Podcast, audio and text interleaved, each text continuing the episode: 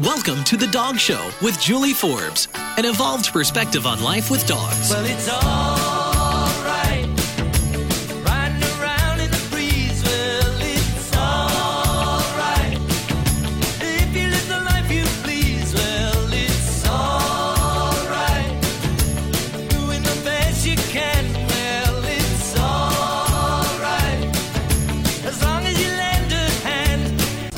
Welcome to the Dog Show with Julie Forbes. You're listening to Alternative Talk AM 1150. Great to be here today on this fine spring Seattle day. What a great day to take your dog for a walk. Eric, would you agree? Oh, man alive, you said it. Absolutely. Beautiful. It is. Of course, we like to say it's always pretty much a nice day to take your dog for a Right. walk. the point being, Well, at least here in the great Northwest. yeah, yeah, it's true. Although with the hot weather coming now, I always get nervous. Like I'm in like a hot car patrol mode when I'm going into stores and stuff. Yeah. and- During the, the hotter days, maybe it's a great evening to Or- take your or dog for early morning. Or That's early right. morning. Yeah. You know, there's a lot going around. I see, especially on Facebook, about this sort of hot weather awareness, and that it's not just just hot cars, which is a big enough issue on its own, but then also the hot pavement and you know dehydration and stuff like that. So there's just a lot to be considerate of with your pet as the months get warmer. And as we approach summer, it means that SPARCS must be close. And indeed it is. I That's have right. Dr. Jim Ha with me today in the booth, which is always a treat to have our guests in person with us.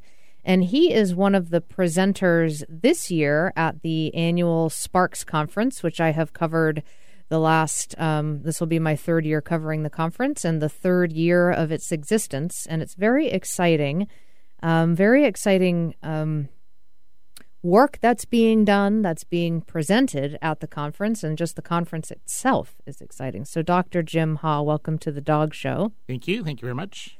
So, let's just talk. You know, you are one of the presenters. You are a research professor in the animal behavior program at the University of Washington. Um, among other things that you do, you also do work with people locally here in the Seattle area where you do in home consultations and work with people for. Now, do you do just dogs for that, or do Oh you, no, no, no, no. cats too? They get dogs, cats, uh, feather plucking parrots. Really? Uh, not not a lot of them, Yeah. but um, yeah, we get a couple of feather plucking parrots every year. So uh, it's mostly it's mostly dog work um, with a with a lot of cats. Yeah. Well, very cool. So you are one of the presenters at this year's SPARCS conference. So let's just talk about the conference itself. Um, I've talked about it quite a bit on the show, but if you're just tuning in for the first time and you're not aware of it, SPARCS stands for the Society for the Promotion of Applied Research in Canine Science, and it was started this is its third year third conference. And i talked with prescott breeden who is the president of SPARCS um, three or two years ago. He was the first SPARCS interview that i did. And he's actually uh, locally uh, from seattle. I believe he's in a master's program now in arizona.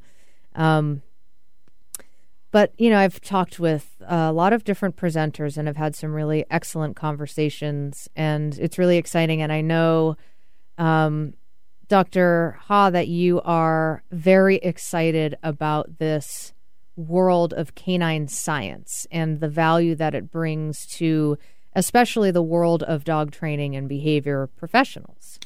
Yeah. Um, I, I come from an academic background. I'm a professor at the university. I teach and, and, and do research and have, have done research on a number of species, primarily on social behavior, for a lot of years.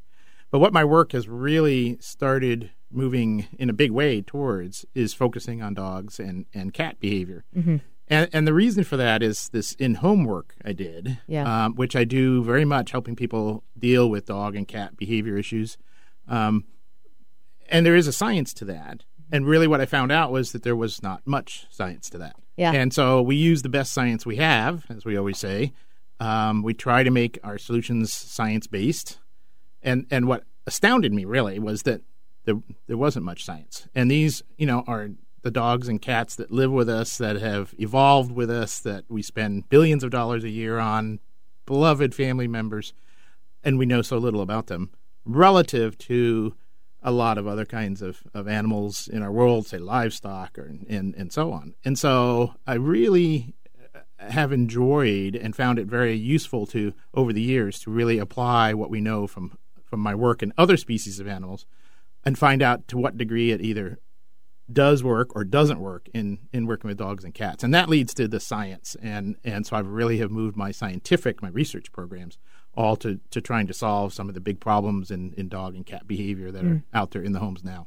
So it is interesting, given how much of a fixture pets are in this country, that in the field of, you know, scientific research on animal behavior, that it's been uh, until relatively very recently that it's really started with dogs. You know, I mean, the last Yeah, decade is yeah. usually what people say. It's kind of, but you know, there's tons of research done on different animals that for I you know I understand the reasons, but it is just sort of curious. I don't know why, but kind of an interesting thing. Like, well, why why has it been so late in the uptake? And I think it's probably partially because of our shift, you know, in really viewing these dogs more and more and more, and and pets in general as family members. And I guess their value is changing in our culture, but Well, you know, I, I would argue with the fact that we have a lot more research going on. I'll start out with the very beginning that while we have some more going on, there certainly has been an increase in, in, in dog, mostly dog research uh, in, in the last few years.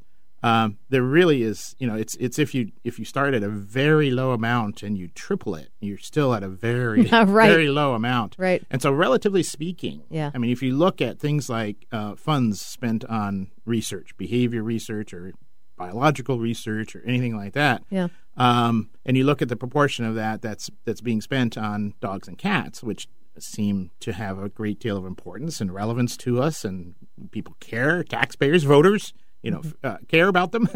um, it's it's just so tiny, and um, and and that's the that's the basis of the talk I'm giving actually at, at SPARCS is really I'm not talking about my research. I'm uh, what I'm really trying to do is pull together um, the facts as to why so little research, while it has been increasing a bit, yeah. why so little research is being done, and how, in my mind at least, we need to move forward with a, a very collaborative, um, put well put together plan for how to do this, and that's how we're going to get the funding and the, and the money to do it. because clearly we can't rely on the traditional funding methods of other kinds of research because if we did it we wouldn't be in this position in the first place. That that's right. There's a there's a there is a bias, and again, that's what I'm talking about in my SPARCS talk. But there are a number of biases against dog and cat research in the in the from the from the places that fund serious research. Yeah. I mean, there are many groups doing the best they can. Sure. ASPCA and Yeah. uh, APDT and the Morris Foundation, and you know, and and they're they're doing a number of two thousand and three thousand dollar uh, grants to try and support this kind of research. But research on the scale we're talking about is is fifty thousand or hundred thousand a year Right. um, to really move this field to ca- let it catch up to what we know about animals and so many other other kinds of animals. And so there's a real bias against that work for a couple of different kinds of reasons. And and I think we need to look in different directions. And I'm excited about things like crowdsourcing, Yeah. um, looking at private donors, uh, uh, the corporations, uh, industry, uh, things like that. And and again, I think there are ways that we need to do that that we are not doing, and that's my call at SPARCS is is to get that effort started. Great. Very important conversation to be having. And you'll be talking on Saturday.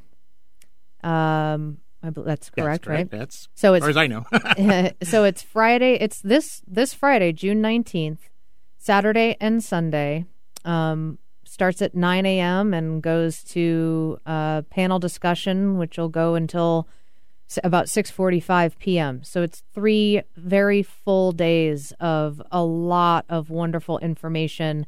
You can attend live in um, Phoenix, Arizona, or you can listen or watch to um, listen or watch the live stream of the broadcast from anywhere, and that is free. So go to sparcsinitiative.org for more information about that. You can become a member and participate in this really, really valuable conversation that's happening all weekend long.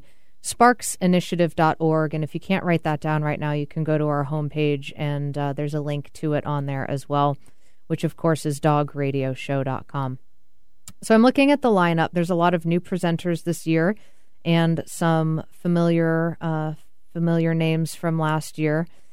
So lots to do with um, social learning and interactions, dog human interactions, um, and just looking at the schedule, which you can find at sparcsinitiative.org as well. Um, hunting with dogs, I mean, hunting with dogs in the tropical rainforest, and then talking about stray dogs, uh, dog pound to rehabilitation center. There's just a ton of really interesting topics. So, again, go to sparcsinitiative.org for the full lineup of presenters at this year's conference. There's really um, a couple of themes, and, and what we try to do at SPARCS. I'm a member of the advisory board for SPARCS, and and one of the things we try to do is set up days that have rough themes as best we can organize speakers, and one of them is shelter issues. Steve, uh, Dr. Steve Zawistowski is coming in, just retired from ASPCA, and uh, many, many years of experience with the issues going on in shelters and funding and behavior issues. And so he's giving several talks. Uh, and the other one is dogs around the world and trying to look a little bit at dogs in other cultures or how dogs are perceived, um, handled, used, treated uh, in other cultures. And so that's a couple of the themes that, that you hear about as you were listing off some of the topics that Yeah. because there are a couple of, of those themes. And that's really important to appreciate as I see dogs uh, frequently coming in in a rescue situation from other parts of the world. Uh, the one that I see a lot of is these um, Formosan mountain dogs. And, uh, you know, a fair amount of them are not too keen on strangers Yeah, yeah. and you know and understanding kind of where they come from and Well, a, a big issue, a big issue, for instance, is is really the adoptability, and and if we adopt them the right way to deal with, to handle, and Yeah. and do behavior modification. For instance, in these what we call pariah dogs, or or uh, which are dogs that sort of live wild but are dependent on humans. yeah Or even feral dogs, which Yeah. are actually independent of humans in the wild, have returned to the wild, and and people you know want to adopt them, want to take care of them, want to improve their welfare, um, but but they're a challenge. Yeah. And and again, there's a nice example of some science. We know nothing. We know nothing about what their issues are, how to treat those issues. Um, you know, it's a huge unknown in terms of scientific uh, Yeah. literature. Yeah. Well, that's great. Sparcsinitiative.org, again, is the website. And we're going to take a quick break. And then when we come back, I'll be talking more with Dr. Jim Ha, who is a research professor in the Animal Behavior Program at the University of Washington. We'll be back in just a few minutes. You're listening to The Dog Show with Julie Forbes. I love my dog as much as I love you. But you may think my dog will always come through. All he asks from me is the food to give him strength. All he ever needs is love, and that he knows he'll get. So I love The Natural Pet Pantry is Seattle's original source for wholesome dog and cat meals, offering eight different protein options to accommodate your pet's dietary needs. Made locally using all U.S. sourced ingredients, their freshly ground stews, raw or cooked, can be purchased from their two stores in Burien and Kirkland, most independent pet supply stores, or delivered right to your door. Go to naturalpetpantry.com for more information. I'm Julie Forbes, and my first choice for my pet's food is the Natural Pet Pantry. It's the educated choice. This is Martha Norwalk. Every Sunday morning, beginning at 9 a.m., thanks in part to the Missing Link supplements, we cover the world of animals. This Sunday, March 27th, it's Easter Sunday and an encore presentation of Animal World. Tune in to hear gifted animal intuitive medium and Reiki master Darcy Pariso. During the show, we take listener phone calls and Darcy helps them connect with their animals and human loved ones. It was a great show with lots of good phone calls, so tune in for Martha Norwalk's Animal World Sunday morning, 9 a.m. to noon, right here on Alternative Talk, AM 1150. Eric, people ask me to help them with all sorts of doggy challenges. I can only imagine. Oh, yeah. Dogs jumping on guests, new puppy questions, behavioral challenges like fear and aggression, even dog food sensitivities. You name it, and I've probably worked with it. But can you help people even if they don't live in Seattle? Absolutely. I've had great success with phone consultations and have even Skyped with people and their dogs from all over the country. Every dog should be approached as a unique individual. I've talked about this over and over again on the show. That's one of the parts of working with dog training and behavior that I love the most. Every client is different. If you're listening and you need help with your dog, just get in touch. I'd love to get you pointed in the right direction and answer all of your questions. Email me, host at dogradioshow.com. That's me, Julie Forbes, host at dogradioshow.com. I look forward to connecting. Wait, dogs can use Skype? We're really living in the future. Notice anything different? You should. There's no other station like Alternative Talk 1150 AM. The Dog Show is back with Julie Forbes.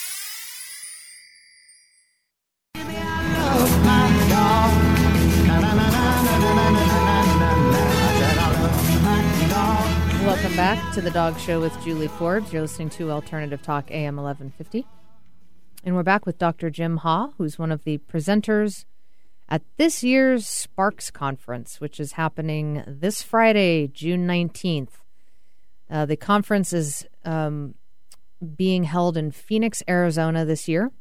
And you can go to sparcsinitiative.org for more information, um, either last minute uh, vacation down to Phoenix to attend in person, or you can listen from anywhere in the world to the live stream of the conference through the website, sparcsinitiative.org. And that's SPARCS, S P A R C S, sparcsinitiative.org. So, uh, now, if you're just tuning into this episode uh, and you missed our first segment where Dr. Jim Ha was talking a little bit about um, the field of canine science and a little teaser about what his talk will be about, which is going to be on Saturday um, of this conference. Um, you can find all of our episodes archived on our website, which is dogradioshow.com.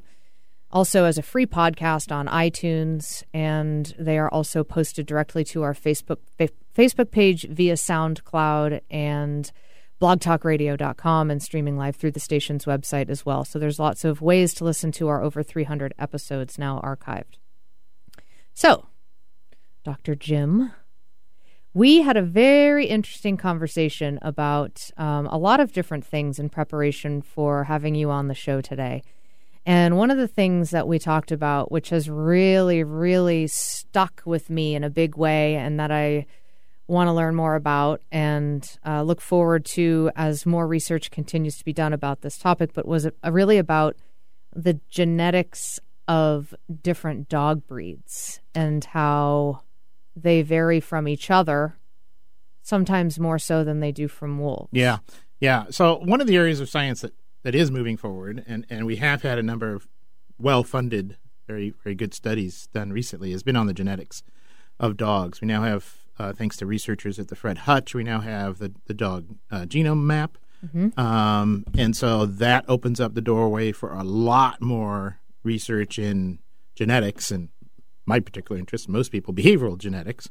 Um, and and we really f- we found some some really illuminating things, and um, we were able to discover, and has been described in the scientific literature, you know, a group of breeds of dogs that that basically are are almost virtually indistinguishable from an ancestral wolf-like ancestor, and in genetically. Mm-hmm. A- you know, and that doesn't mean they behave like wolves because, of course, they're raised in our houses and around us, and, and so on. And so there are all those influences. But we certainly might expect a certain kind of behavior from them. On the other hand, we now know that there are breeds of dogs which differ widely, you know, from those genetically, have a number of, of genetic differences in their genetic code to the degree that for many biologists, if they were impassionately looking at this genetic data for birds or wild mice or something like that, you know, would say, well, we have at least two different species here. Um, they're that different. And so the question then becomes, you know, why do we expect their behavior to be the same? Why do we expect them all to train the same way? Why do we expect them all, on average, to have the same temperament or anything like that? And so there are behavior patterns behaviors, um, this whole question about dominance and pack leadership, and I'm certainly not a proponent of The D word. the D word, and, and right. Um, and one of the issues that's confusing for a lot of people is that we believe this is where the research has to be done, but certainly those of us with a lot of experience in the in this field believe that it may be that some breeds of dogs, these ancient breeds, dominance may be very important. Social structure, let's call it, mm-hmm. and and your social position and how you're treated and and how you treat others and this real social structure issues may be very important, like it is likely in ancestral wolf kind of populations. And there may be other breeds, what we call highly derived, highly evolved, these, this other species, this these very changed genetics breeds, um, where that's gone, where that's been eliminated, where that those behaviors are, are not in the genome anymore. So it, it, you know, so we have these arguments going around where you know uh, uh, dogs need a, a good tough leader and show a sign of dominance, and we can get off into what is a show of dominance between humans and dogs, if any, if there are any. But you know, and and, and or not, you know, dogs do not show dominance. They're dogs. They're not wolves. You know, and what we really are finding, as we often find, is it's more complicated Right. than that Yeah. and and that there may be differences across dogs. And so what we're really finding is that a dog is not a dog is not a dog, mm-hmm. and this leads to real differences in behavior and social behavior, um, and and the way they communicate and and so on. It really is complex because it's not just the difference in the genetic. I mean, it's not just the genetic conversation where you're really having to consider how widely different breeds of dog. I mean, it sounds like what you're saying is that relative to other animals like birds or, you know, that it, you could almost have an argument that there's two different species. They're so genetically different That's correct. of dog. That's right. Okay. I mean, I mean, and it's really a, you know, the problem is, of course, it's really a gradient and so on. There's not a clear black and white. sure. But yes, yes. I mean, when you're when you're talking about, you know, one of the ancient breed kind of dogs, and you're talking about, oh, let's just pick on uh, something that's highly derived and quite changed, has a very different genome. Poodles. yeah. That they're not just poodles. There are plenty of other breeds in there too, but Yep. they're they're very different dogs. so one of the things that I thought of that you when you were initially talking about this today, uh, just a few minutes ago, and that you just alluded to was this gradient. So, so it's not like okay, you are over here and you are way over here, but there's you know, so if we take a Malamute, which would be considered one of the more ancient, uh, right. more closely Yep. genetic re- genetically related to wolves, versus a poodle, which would be on the other end of the spectrum. I mean, let's not even talk about. I worked with a husky poodle mix, so I mean, right? There's an interesting combination. There's- that's- what and what do you get out of that? Oh man, who knows? yeah. So, but but then as far as other breeds of dog who may be a little bit more, I mean, is there this whole gray area in between, which where there tends to be is it a bell curve kind of thing, or is it? it it tends to be it tends to be little bumps, and so so you get you know an a clusters. Got it. Ancient breeds tend to cluster similar, and then there tends to be very few in between, and then there'd be another cluster. So I really talk a lot about not so much breeds, but breed groups. Groups, yeah. And we have AKC breed groups, right? Working dogs, sport dogs, toy dog. But what I'm talking about is genetic clusters, degree of difference uh, of of groups, and so poodles represent the, a very extreme group from the, the ancient breeds or the Malamutes. Uh, but there's there's really and they're and they're tangential because genes can pop up interesting places, and so you'll have different traits on different dimensions pop up. So it's it's it's much more complicated, but the concept is dog is not a dog is not a dog, and and there's a lot of genetics going on in there, and and what this a lot of this research has now done, where we now know how different breeds of dogs are actually related to each other, um, rather than the, the the breeder stories and so on. We now know how they're related because of the genetics. Really begins to explain a lot of the patterns that we see in behavior and training and learning and the development of anxiety and so on. Is suddenly becomes makes much more sense in the light of what we now know about some of the genetics. Can you give some examples of what this will look like what this actually looks like in you know in a way that someone who does not have a science background would be able to sort of relate to uh, when you talk about uh, behavior patterns or sort of predictable um, based off of the genetics of what we know of this kind of dog of a more age, ancient breed versus another Yeah. breed versus another breed like how does that most would commonly mostly manifest Well, it it it's um and again, we we don't have a lot of science on this. This hasn't a lot of this has not been quantified. A lot of this is is uh, observations, anecdotal observations, things that work for the those of us who are doing this dog behavior science or going in the homes, the certified applied animal behaviors, the veterinary board certified veterinary behaviors, and we talk and you know we find patterns. A lot of this has not been quantified, and it desperately needs the research to do it. But for instance, we know that there are. I mean, in, certainly in my experience, and many of my colleagues, there are breeds of dogs who have a very strict social structure, like I talked about earlier, and that you have to be aware of that and it can be managed. I mean, if you're aware of it and you handle it right, people who know Malamutes or people who know uh, Akitas and are really good at handling them, have beautiful dogs, know this stuff and handle their dogs that way, even if they don't know they're doing that. right Um, and and and you know, poodle, poodle people love poodles. Why? Poodles are easy. They don't care about the social structure. They have very little social, structure. They don't have social structure signals. They don't have dominance. They have they just want to play with everybody, and and so you'll see that, and people will say, "Oh, poodles are easy," you know, and and it's because you don't have to be paying attention to how that dog is reacting to every other dog, and and Yeah. so on. perhaps in the conversation of social structure we could qualify them as easy but Yes, Generally, though, don't go out thinking get you can get a That's poodle right. because they're easy because they have a high need for uh, constructive outlet for their mental energy, every but et cetera, et cetera. Every breed has its own. So in terms of social structure, Yes. they're relatively Yes. easy. Um, other another example that we we are developing, we we believe we're now seeing the the, the, the patterns in, and, and it needs to be really quantified and studied is communication. And it's it's really clear to many of us that that different breeds of dogs, and really I would talk about again breed groups of dogs, um, communicate differently, uh, or or not at all. And so this creates continuous problems at off-leash dog parks. Um, most jurisdictions, you know, in the United States and Canada, don't allow large dogs and, and small dogs in the same off-leash dog park. Good idea. And one of the big factors here, we believe, is this difference in the genetics and communication.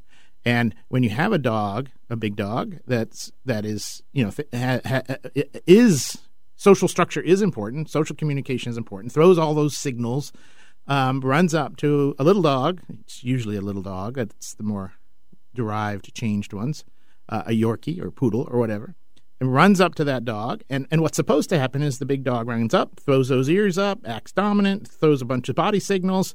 The other dog, probably the smaller one, says, "Yeah, yeah, okay, that's fine." And uh, you're you're you're you're the big boy. I'm the small boy. Let's go play. And and what can happen is the you went up to some of these little dogs, uh, smaller dogs, more evolved dogs, changed dog, whatever we want to call them. uh, the big one, you know, the, the the dominant one will run up and say, "Hi, I'm the dominant one," Yeah. and the little dog says, "What?" Doesn't understand the signals, or even heaven forbid, throws the wrong signal. Just says, "Hi, you're interesting looking," and puts his ears up. And the big dog says, "What?" That's a challenge. Little dog says, "A challenge? What do you mean?" And so there's just there's a total lack of communication genetically, and trouble ensues because all it takes is the big dog to teach the little dog a lesson, uh, and it's much smaller, and the damage gets done, and you know, and, Right. and it all goes downhill from there. Yeah. So, so I think we think there's some real communication problems, you know, in, in these in these breed between these different breeds that have these very different genetics. that are very innocent in the sense Totally. that the the the more evolved or whatever you want to call it breed, the little dog typically is not necessarily challenge intending intending to challenge anybody. They're just sort of like, ah, that's not really Yeah. what do you do? You know. Yeah. Now what about a fear reaction? Yeah. So little dog is like just bah and runs away because because that can also like for a dog that's very sensitive about that kind of what the word that came to me was sort of like social etiquette. Like you need to, we need to have a conversation before we go any further with anything right now, and that of course happens non-verbally. Um, but that in a lot of times the more dominant dog will actually sort of get upset if the dog that's holding still while being sniffed, for example, walks away before they're dismissed. Absolutely, absolutely. And again, this is the kind of communication we're talking about. So you certainly have the, the protocol, and and if dogs are not, and and it's also possible that a dog raised in isolation, puppy mill dogs don't show the protocol because they never, they may have it genetically, but they never practiced it properly. Yeah. So there are other issues. Yeah. But in terms of the fear reaction, where a small dog, let's say, really starts yipping and crying and you know really acting super uh, super fearful, you have a lot of complicating things going on. Yeah. You have arousal level. It can simply get the larger dog really aroused and they'll lose inhibition. We have inhibition level, which is something a problem we see with a lot of inbreeding and so on. Um, you can very rarely, but you can have it uh, running off like that. Can in very rare cases trigger a predatory attack, an actual oh that wasn't a dog, it's a squirrel, rabbit, or, you know. Um, so there's a lot of other things going on, and how the big dog reacts may also be determined by whether it interprets the small dog as a puppy, which tend to get away with more. If it interprets that dog as a as an adult dog, that's less tolerated, and so Right, on. So right. Will you um, clarify the difference between arousal, like arousal aggression versus prey?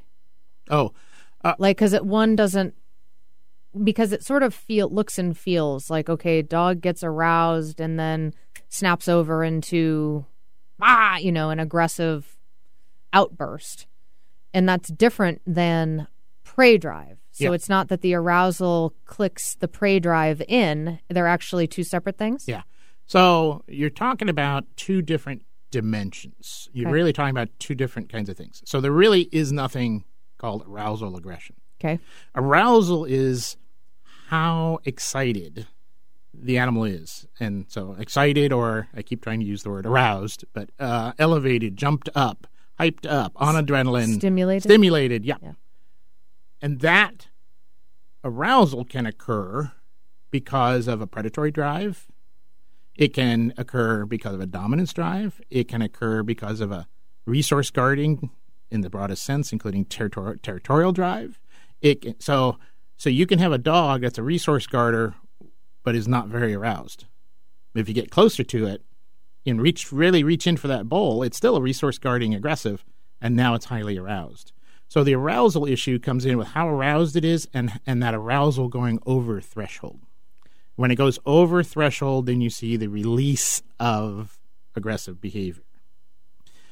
So that's one aspect. The other aspect, then, what, that you're referring to is whether the behavior that's released or what's causing the arousal is what's that due to? Is it due to a prey drive? Could be. It's very rare, relatively rare in dogs, but you see it, and it's you see certain behaviors that precede it and define it, and so on. Um, more likely, what we tend to see is anxiety, uh, social anxiety. We see that a lot because of the shelter effects, because of lack of proper rearing, lack of so proper socialization early on. So very often it's an anxiety thing, and if the arousal due to anxiety keeps going up and up and up, it becomes goes over threshold and becomes aggression.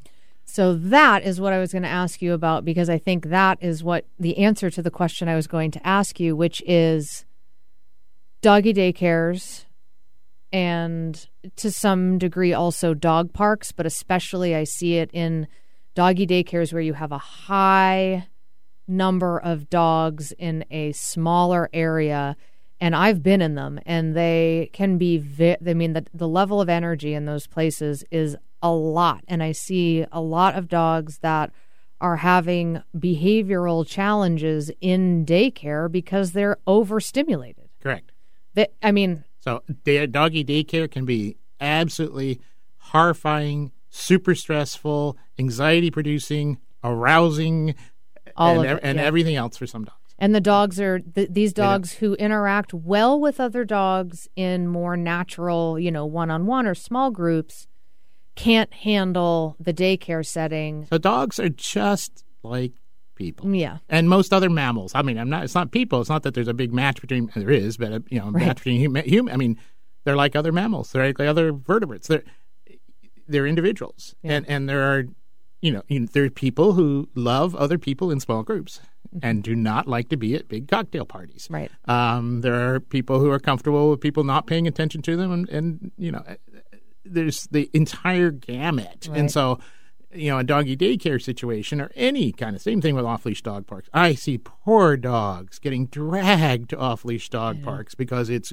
good for them for the exercise or the socialization, and they are just terrified. I mean, and so uh, same thing with the doggy daycare. I mean, I have clients and they say, well, we want to take our dog to doggy daycare or we want to train our dog, work with our dog. And so it's going to be able, it's gotten kicked out of doggy daycare and we want you to train it so it can go to doggy daycare. And I'm going, not, not going to happen. I mean, mm-hmm. that, this is simply a dog that hmm. is not, not a social dog and not, it's not appropriate. Well, and I mean, I when I'm t- talking to people about a similar situation where the it's just clear to me that it's not a good fit. I'm like, well, the dog hates it there, so don't go. You know, but it's like, well, you know, who do you when you socialize? What do you do? Who do you hang out with? You hang out with people you already have relationships with. Do you go to gymnasiums full of strangers by yourself and just go make friends and instantly play? Yeah. And do you, and do you do it for all day? Yeah. Do you, do you drop in for 10 minutes and that's enough stimulation for me? Then I leave right, when I want to? Or am I stuck there for six hours with these people? Yeah, yeah. Yes, yes. Okay, so you said uh, it does sound like so. Back to the genetic difference between dog breeds uh, and breed groups. So it sounds like to generalize, little dogs tend to be further away from the ancestral, you know, from the wolf genetically than larger dogs. Yeah, it's it's roughly correlated with the change in appearance. So, you know, take your a wolf or coyote like animal and um, the more your breed doesn't look like that, the more genetic changes have gone on. A lot of those genetic changes were for appearance, right? The whole development of lap dogs and toy breeds and things like that. Um, it's not perfectly correlated because, as I say, it's all not all that easy and simple. But Right. in general, the the less wolf-like your dog looks, the more altered the genes are, and more likely that the behavioral genetics are altered as well. It is interesting because I think of our own pack of dogs that we live with, and we have two cattle dogs who I would, who do seem to be more with the, they've got the you know, triangle ears and, um, and they do seem to be more social, more sensitive to social hierarchy than my yellow lab, who Oh, yes. could really care less Perfect example. or my dachshund even i mean and i actually have a fairly mild i don't know where do- i'd be curious about dachshunds because my dachshund is a very mild tempered for the breed because they can be quite tough Now remember, now remember, within all these generalities we're talking Right. about, there are breed temperaments, right? So each each breed sort of has an average temperament on probably at least four or five different dimensions, independent dimensions of temperament. So Yep. when one person says they're this way, you know, another person's talking about a different dimension, and within the breed, there are individuals. yep And so, you know, people want me to choose puppies, right? And and so what what kind of lifestyle, what kind of temperament, what kind of you can send them to certain breeds which on average have certain characteristics. yeah And of course it also has a lot to do with how they're brought up. yeah Um, and so we can weight the odds in the favor of what you want. right but just like having a kid, yeah it's what you get is what you get. yeah like in some situations it might be a good place to start to go for a poodle versus an akita That's right. However However, And you know the doodle phenomenon is a great example of this because for me doodles are all over the place in their very unpredictable because Yes. you're getting these randomized, toss them in a big mixer Yes. sets of genetics, Yeah. and so the the predictability of you know of of of a poodle and and and you know whatever the other breed is is is gone. It's you're you're doing a random mix. I mean, we do this in research. I mean, these are experiments that that would take years to, to actually conduct. Uh, you know that that that people are actually out there doing. Yeah. Well, um, I have so many more questions, and uh, we're going to get right back into this conversation. I'm talking with Dr. Jim Ha, who is a research professor in the Animal Behavior Program at the University of Washington. He is also one of the presenters at this year's SPARCS Conference, which starts this Friday, June 19th. It's Friday, Saturday, and Sunday, all day, all weekend long. You can go to sparcsinitiative.org to learn about how you can watch or listen to these presentations that are happening in the field of canine science. It's happening in Phoenix, Arizona this year. Sparcsinitiative.org. We're going to take a quick break and we'll be back in just a few minutes talking with Dr. Jim Ha. You're listening to The Dog Show with Julie Forbes. The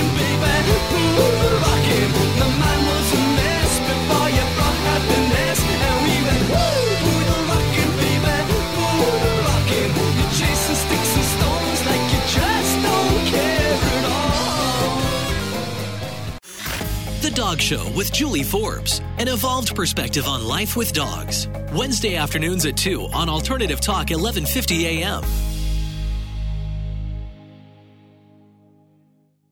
The Natural Pet Pantry is Seattle's original source for wholesome dog and cat meals, offering eight different protein options to accommodate your pet's dietary needs. Made locally using all U.S. sourced ingredients, their freshly ground stews, raw or cooked, can be purchased from their two stores in Burien and Kirkland, most independent pet supply stores, or delivered right to your door. Go to naturalpetpantry.com for more information. I'm Julie Forbes, and my first choice for my pet's food is the Natural Pet Pantry. It's the educated choice. Eric, people ask me to help them with all sorts of doggy challenges. I can only imagine. Oh, yeah. Dogs jumping on guests, new puppy questions, behavioral challenges like fear and aggression, even dog food sensitivities. You name it, and I've probably worked with it. But can you help people even if they don't live in Seattle? Absolutely. I've had great success with phone consultations and have even Skyped with people and their dogs from all over the country. Every dog should be approached as a unique individual. I've talked about this over and over again on the show. That's one of the parts of working with dog training and behavior that I love the most. Every client is different.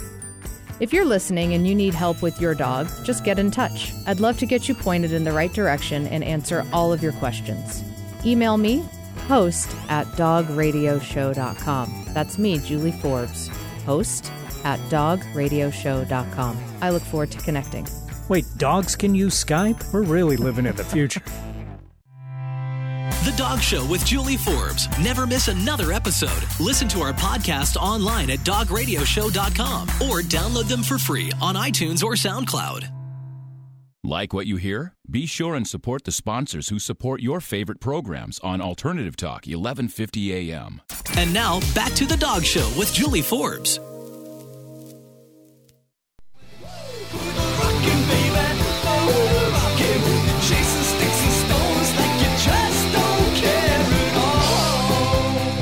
Is that poodle rockin'? That is poodle rocking, yes. Well, and that's very scientifically accurate as far as this genetic conversation goes, because it's like they're just chasing sticks and stones, like they just don't care about social hierarchy, right? That's right. One of to the- generalize. One of the classic studies that was done that really started putting a pin on this and really showed the difference in communication was a, a PhD student who actually studied body language communication and, and in wolves. And then what do you pick as another extreme, as the prototype dog, the doggiest dog? Poodles. And so there's actually a whole paper on body language communication in wolves and poodles and how they don't overlap at all. yeah. And so So this is these are some interesting things for people to consider. Do you see this? Okay, now here's an interesting question. You ha- you described this um, example of there. You know, you're at a dog park and there's a, a Malamute runs over, which would be a more ance- example of a more ancestral breed. and we don't want to pick on Malamutes. No, we now, but- don't. But there's a whole cluster of it. Yeah, okay, okay. Spitz Uh, breed, yep, yep, you know. yep. um, and then a a a dog sort of further away from that, like a poodle or a Yorkie or Cavalier King Charles Spaniel or whatever.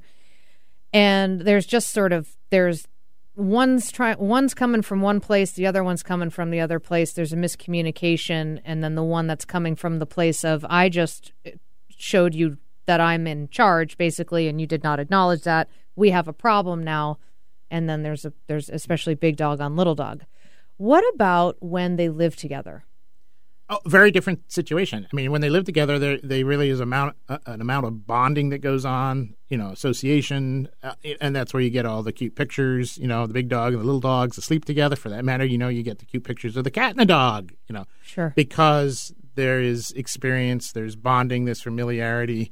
Um, that that can overcome a lot of these kinds of differences. And in fact, it's interesting because a lot of these dogs who have lost a lot of communication ability can learn it. Well, so that's where I was, you know, if you have a, just to stay with the poodle Malamute, but as you said, there's many, many other breeds that represent these two groups. Um, you get them living together. Does does one learn Yep. from the other, and do they learn both ways? Yep. Yeah, so you can have some loss of polish, Yeah. and it, and we think you can also certainly the poodle can learn, Yeah. and certainly we've seen a number of cases where little dogs living in families with big dogs go off to off leash dog parks and do just fine. Yeah. Um, and so there, it's actually a method. I mean, it's actually a technique and something that can be done to reduce these problems in some small way, anyway. One of the things that I find interesting when it when I see it, um, and I've seen this even in daycare settings where there's just this dog and this dog hate each other, and it's very it's this dog and this dog can't be in the pen together, blah blah blah blah blah. You know, and and I when I talk with when people say, for example, have a dog and then they're looking to add another dog to the family, I am so much of it's like chemistry you know look at are is it a good fit because just like people you know you It walk is just. Yeah. like, do you have one or two people you really can't For no reason, you walk into really the room. Really don't understand why, but just, they Don't just like ru- 'em. Or rub- the opposite rub you the wrong way or Yes. whatever you know, Yeah. chemistry or whatever you want. right Same thing could be literally chemistry. Yeah. You know, we have pheromones. Dogs have pheromones. Uh, uh, something called MHC genes produce different smells, and you may be the wrong smell. You don't belong to my family. Um, it's so interesting uh, a- abs- absolutely. So uh, ri- to- rivalries get built up. Yeah. Past traumatic experiences. I mean, we have cases where two dogs were together and something bad happened. Another dog attacked the two of them, or a loud noise happened with two of them, and they blame each other. Mm. You were there when that bad thing happened. Now I want to get as far away from you as possible. So Yeah. get away from me. yeah um yeah I've, that's such an interesting just in my own life because i've certainly had that where you know i don't know why but i meet someone i just love them i don't know why i just love Yes. you so much and then the opposite where i'm like i have no you've not done anything and i don't think you're probably a bad person but I, And there I are just, psychologists studying the heck out of us. yeah. It's so interesting. Okay so um now if you if you've just tuned in you've missed a very interesting conversation uh, with dr jim ha who's one of the presenters at the SPARCS conference this year which is this friday june 19th friday saturday and sunday all day. You can go to sparcsinitiative.org to find out more about the presenters, the schedule, and how to get in on this, you can stream it live and listen or watch for free from wherever you are.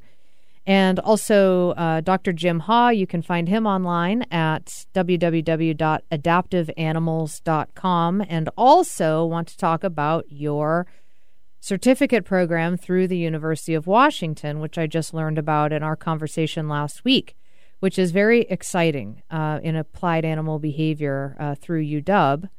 Um, so tell us about this. Well, as a, as an academic, you know, obviously teaching and education is really really important, and I love speaking. I love traveling and speaking to groups. I do a lot of speaking in this area and, and around the world to try and really educate people involved with dogs. You know, the broad set of vets, vet techs, dog handlers, trainers, owners, Yeah. um, ab- about the science of animal behavior, and that there is this very well developed science of animal behavior, though not as well developed for dogs, but um, there, there really are a lot of principles out there, and we under, we do understand a lot. And um, and so I've wanted for a long time to put together an academic program that's really focused on what we basically call in our field call applied animal behavior. And applied animal behavior is simply using what we know of the modern science of animal behavior, uh, most of it learned from animals in the wild, to deal with human animal issues in the broadest sense. Uh, apply things that are applied around us.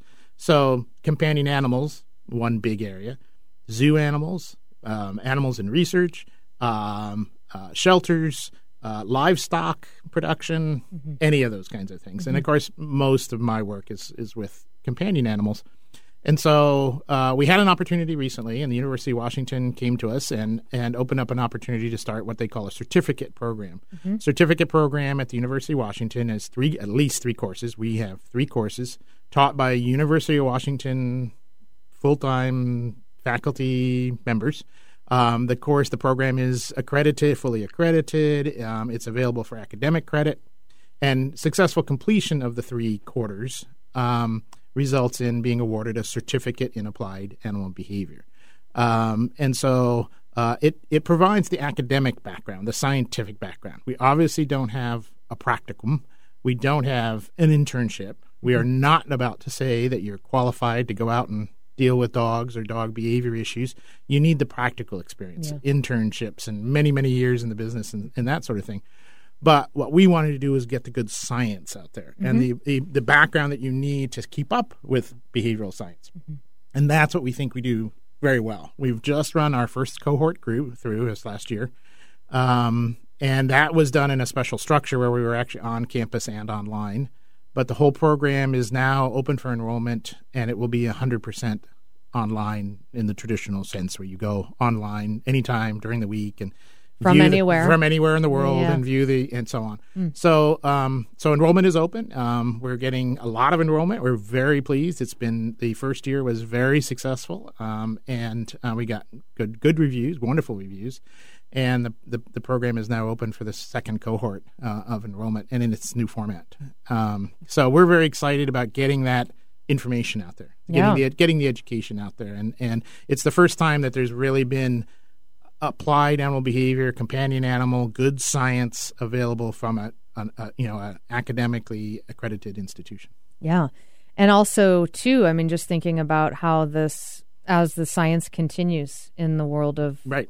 Of right. companion animals, especially. Yeah, we're really trying to develop the background so the people who have come through the program now have the skills and the resources to stay keep up with it. We can keep the course constantly being upgraded. Yeah. Um, and then really build a cohort of people who have gone through the program and can continue to interact and provide act as resources to each other and, Yeah. and so on. So So the next one starts in October. So it's a fall, winter, spring, Right. three quarters. right. Um, and how do people find this if they're interested in learning more about it? So what you go do is go to the um, professional and continuing education (PCE). Um, I think it's PC. We looked it up. PCE.uw. Yep. And I'll post a link to this on our homepage as well. But so- I've been able to Google real fast. If you just Google UW applied animal behavior, okay. it comes right up as the first link. Okay, so you can go to the um, professional and continuing education aspect of the University of Washington's website, which is www.pce.uw.edu. And then you can, You just click on certificate. They have a number of programs. Is right there. It says certificates. We're right at the top of the list. Applied animal be- Yep. with the double A. That'll get you at the top Yeah, of the list. It gets us to the top of the list. Okay. Yeah. Or you can just Google UW applied animal behavior and that and it'll come right up easily for that too. Yeah, and and it's available either in the form where you just you know take the coursework material and receive the certificate Yep. from the University of Washington, or um, you can actually uh, get it, take it in a credit form, and actually have a transcript. Those credits can be transferred to another academic program, and and so on. Great. Well, that's such an exciting addition to uh, the the world. I mean, it's exciting that it's local, even though it's an online, an entirely online course. Uh, but really cool to have that at the UW.